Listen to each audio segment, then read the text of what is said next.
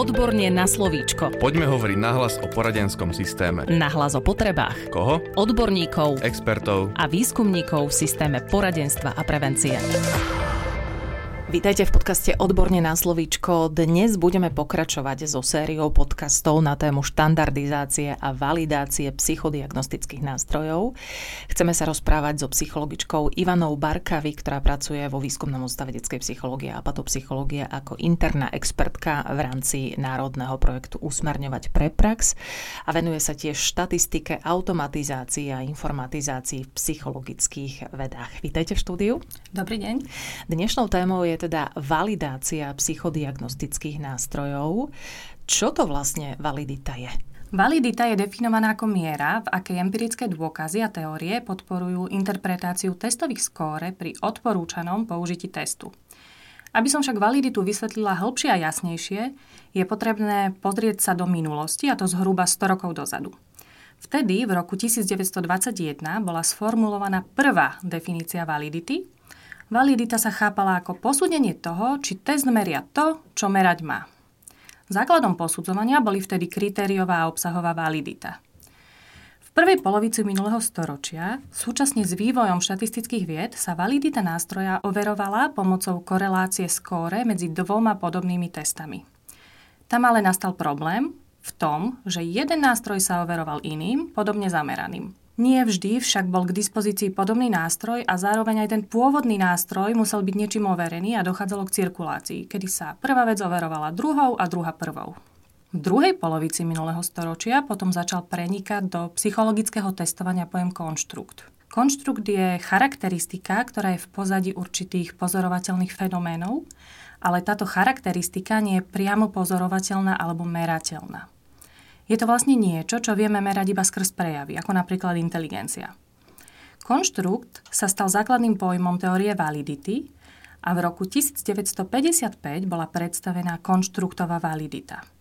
Tá predstavovala to, čo test meria skrz vzťah medzi testovým skóre a inými pozorovateľnými premennými, podľa predpokladu psychologickej teórie daného konštruktu. Dôležitosť potreby jednotného prístupu k validite sa premietla aj do vydania publikácie štandardov pre psychologické a pedagogické testovanie z roku 1954, ktoré hovorili o štyroch typoch validity, a to obsahovej, prediktívnej, súbežnej a konštruktovej. Následne sa teda validita vnímala ako nejaké hodnotiace stanovisko, do akej miery empirické dôkazy a teoretické zdôvodnenia podporujú vhodnosť interpretácie testového skóre. Ako šiel čas, nastal presun od e, používania štyroch typov validity k jednej akoby všeobecnej validite s odlišnými zdrojmi empirických dôkazov.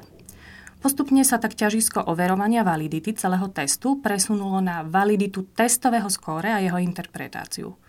Mohla by som to teda zhrnúť ako to, že žiaden test nie je univerzálne validný pretože validita ako taká nie je vlastnosťou testu, ale je vlastnosťou testového skóre. To znamená, že ak je test použitý vo vopred špecifikovaných podmienkach a na vopred špecifikovanej vzorke, prípadne aj vo vopred špecifikovanom čase, jeho skóre môžeme považovať za validné. Ak však chceme použiť test v inej situácii, na inej vzorke či v inom čase, je nutné, aby prešiel procesom validácie. Poďme si teraz povedať e, o tom, prečo by odborníkov mala validita testu vôbec zaujímať. Prečo by mala byť pre nich zaujímavá? Odborníci, či už sú to výskumníci, alebo či sú to ľudia z praxe, teda diagnostici, pracujú s psychologickými testami.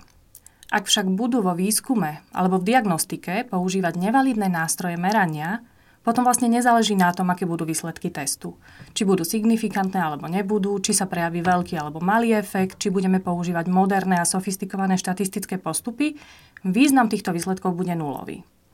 Jedným z prvých a najdôležitejších krokov v diagnostike alebo aj v dizajne výskumu je preto výber validných nástrojov.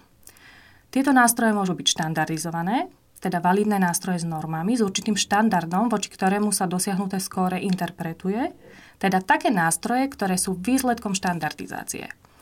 Alebo to môžu byť nástroje validné bez vytvorených noriem, pri ktorých vieme, ako interpretovať skore, hoci nemajú referenčné hodnoty. No a potom máme k dispozícii aj iné nevalidné nástroje, ktoré sú buď prevzaté z iného jazyka a iba dúfame, že fungujú ako majú, alebo ich používame iným spôsobom, ako pôvodne autor určil, alebo sú to nástroje, ktoré boli vytvorené. Môžu mať aj normy, no jednoducho nefungujú tak, ako majú. Docen Martončík uvádza ako veľmi známy príklad takého nevalidného testu, osobnostný test MBTI, ktorý sa používa bežne, ročne sa ním otestujú približne 2 milióny ľudí a na licenčných poplatkoch tento test zarába milióny dolárov ročne. Problémom toho testu je však skutočnosť, že test je jednoducho nevalidný, je nekonzistentný. Výskum zistil, že až polovica ľudí dospeje pri opätovnom testovaní k inému výsledku. To sú zaujímavé informácie. Ja sa ešte vrátim k tomu, že ste spomínali validáciu a štandardizáciu. A aký je medzi nimi rozdiel? Veľmi stručne povedané, Výsledkom procesu štandardizácie je validný nástroj s normami, teda so štandardmi, vďaka ktorým môžeme získané testové skóre interpretovať voči nejakej referenčnej hranici. A výsledkom validácie je validovaný nástroj, ktorý je popísaný zvyčajne vo validačnej štúdii. Je to teda akoby popis, ako použiť nástroj správne a ako interpretovať jeho skóre, bez ohľadu na to, či normy má alebo nemá. Štandardizácia je proces náročnejší, či už na množstvo dát alebo respondentov, alebo na použité štatistické metódy. Proces validácie je o trošku jednoduchší, čím však vôbec nechcem povedať, že je jednoduchý, je iba menej náročný na množstvo dát, ale samozrejme musí stále splňať základné podmienky klasickej vedeckej štúdie. Keďže hovoríte, že je jednoduchší, ako taký proces validácie vyzerá? Validačná štúdia je klasická vedecká štúdia, pričom však jej cieľom nie je len popis výskumu, ale aj overenie fungovania nástroja. Teda jej cieľom je zistiť, či platí výsledok testu tak, ako očakávame. V rámci analýzy dát overujeme faktorovú štruktúru nástroja aj iné psychometrické vlastnosti a zároveň predkladáme dôkazy o validite. Previesť validáciu teda znamená zhromaždiť vedecké dôkazy o tom, že autorom navrhovaný spôsob interpretácie testového skóre je platný. Nie je to teda test sám o sebe, čo vyžaduje validáciu, ale práve spôsob interpretácie výsledkov tohto testu. Treba mať na zreteli, že pri vývoji testu je navrhovaná interpretácia vymedzená oblasťou pôsobnosti testu a sú stanovené určité aspekty konštruktu, ktoré majú byť v interpretácii reprezentované. Pomôžem si teraz príkladom z matematiky a ním získaným skóre. Toto skóre môže byť použité napríklad ako triediace kritérium na zaradenie do skupín v škole, Môže byť však aj súčasťou záverečnej skúšky a zároveň môže byť aj súčasťou prijímacích skúšok. Čiže toto skóre z matematického testu môžeme použiť retrospektívne, ako hodnotenie získaných znalostí, ale aj prediktívne, ako predpoklad úspešnosti v ďalšom štúdiu. A presne takéto rôzne využitie testu vytvára špecifický rámec interpretácie daného skóre. A na základe toho ako bude dané skore interpretované, v procese validácie budú prevládať rôzne typy vedeckých dôkazov. Vrátim sa znovu k tomu testu z matematiky. Môžeme ho overiť aj tak, že ho použijeme v matematickom krúžku a zároveň aj v plaveckom krúžku a porovnáme skóre. Ak je teda test skonštruovaný na to, aby meral rozšírené znalosti z matematiky, predpokladom je, že žiaci z matematického krúžku budú dosahovať vyššie skóre. A toto môže byť jedným z dôkazov validity. Hovoríte o potrebe validovaných nástrojov. Aké sú presne situácie, keď je potrebné nástroj validovať? Validácia je potrebná, ak používame nástroj v inej situácii, než aká bola popísaná autorom. Máme napríklad dotazník závislosti od smartfónu, ktorý autor vytvoril v čase rozmachu chytrých telefónov, teda zhruba 10 rokov dozadu. V čase jeho vzniku bol jedným z mála nástrojov na túto tému, je teda pochopiteľné, že tí, ktorí ho začali používať, si na ňo zvykli a používajú ho aj ďalej. Zároveň však v čase jeho vytvorenia bola prevalencia závislosti na úrovni 15% a dotazník bol určený mladým dospelým. No za posledných 10 rokov sa používanie smartfónov výrazne zmenilo Vek užívateľov klesá, čas a spôsob používania sa takisto mení. A používateľia dotazníka už vnímajú, že nepostihuje problém tak, ako by mal. Teda pôvodné usmernenie autora na vek respondentov je potrebné modifikovať a dotazník pripraviť napríklad aj pre 10-ročné deti. Takisto interpretácia skóre už nemusí platiť. Otázky môžu byť zastarané. Ale validácia sa týka iných oblastí. Napríklad, ak dôjde k prekladu nástroja z iného jazyka. Tam sa okrem frazeológie, ktorá je medzi jazykmi odlišná, odrážajú aj kultúrne rozdiely. Alebo ak sa používa nejaký nástroj už veľmi dlho a slova či obrázky už môžu byť zastarané.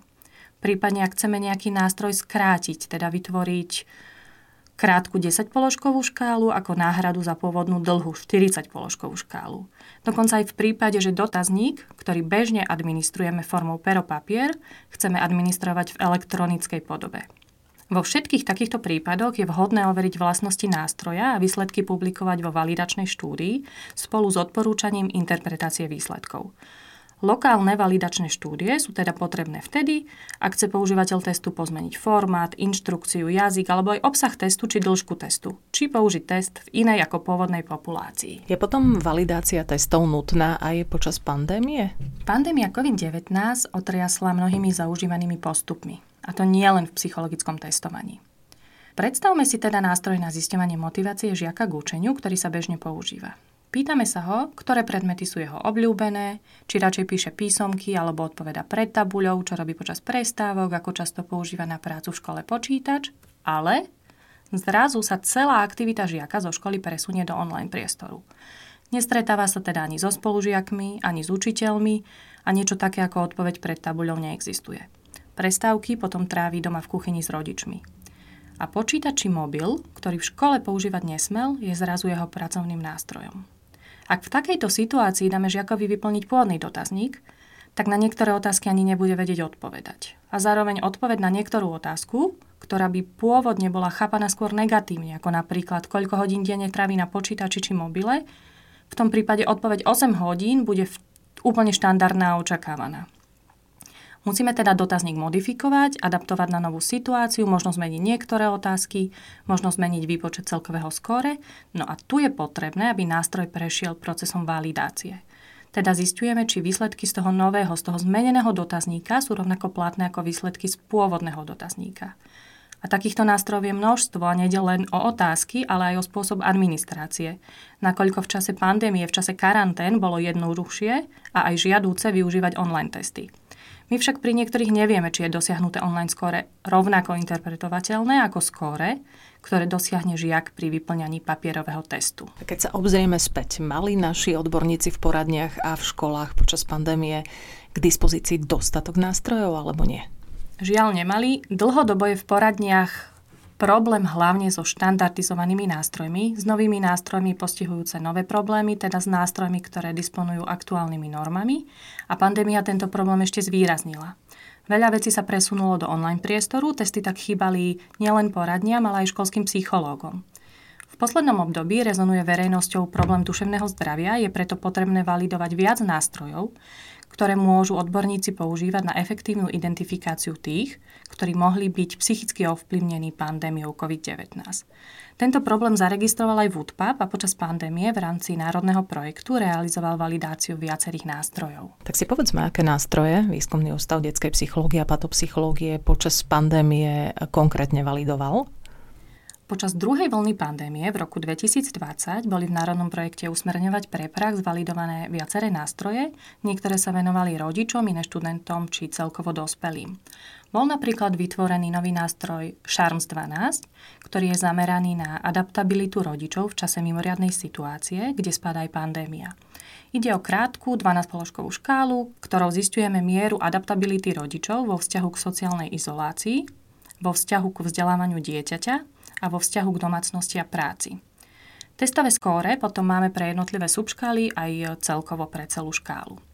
Ďalším validovaným nástrojom pre rodičov je slovenská verzia škály PSS Parental Stress Scale. Táto škála je určená na meranie úrovne rodičovského stresu. Nástroj pomáha zisťovať rovnováhu medzi stresom a spokojnosťou u rodičov a identifikovať tak rodičov, ktorí potrebujú pomoc.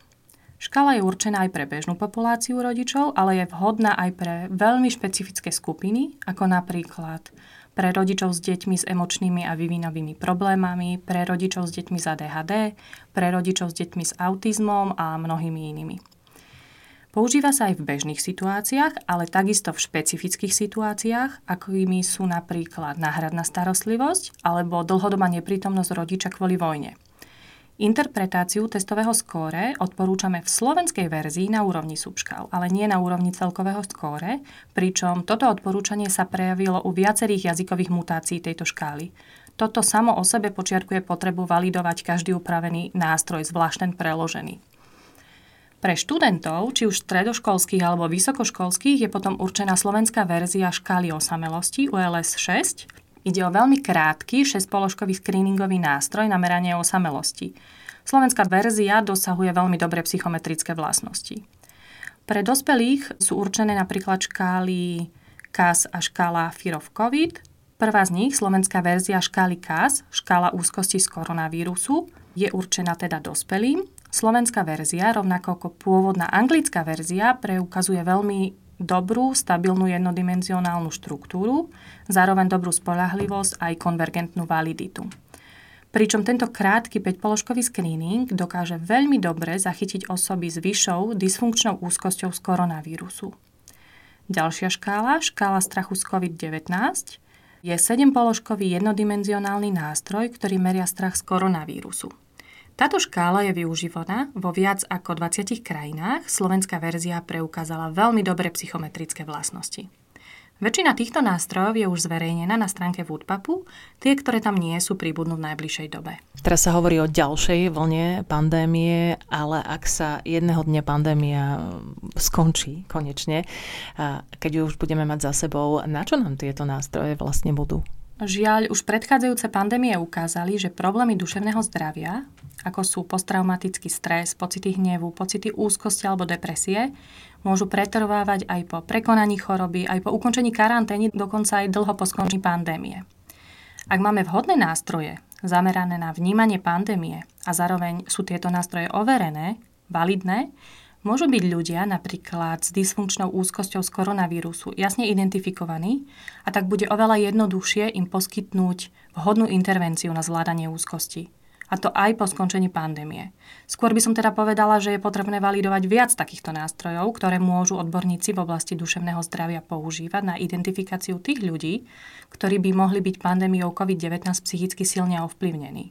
Takisto nástroje pre rodičov, napríklad PSS, nám umožňuje získať rýchlu predstavu o hladine vnímaného stresu a nespokojnosti u rodičov, čo je veľmi dôležité pri prevencii rodinných konfliktov, pri identifikácii narušeného rodinného prostredia a rodinných vzťahov a tým aj narušeného emocionálneho vývinu a vzniku problematického správania sa u dieťaťa. Na tému validácia psychodiagnostických nástrojov sme sa dnes rozprávali so psychologičkou Ivanou Barkavy z Výskumného ústavu detskej psychológie a patopsychológie. Ja vám veľmi pekne ďakujem, že ste prijali naše pozvanie do štúdia. Želám vám ešte pekný deň. Ďakujem pekne. Na záver dnešného podcastu by som rada pripomenula, že so sériou podcastov na tému štandardizácia a validácie psychodiagnostických nástrojov ešte nekončíme, no v najbližšom podcaste sa na chvíľu presunieme k téme podporných úrovní stupňa v kariérovej výchove a v kariérovom poradenstve, na počúvanie ktorej vás srdečne pozývame. Podcast Odborne na slovíčko sa realizuje vďaka podpore z Európskeho sociálneho fondu a Európskeho fondu regionálneho rozvoja v rámci operačného programu Ľudské zdroje. Odborne na slovíčko.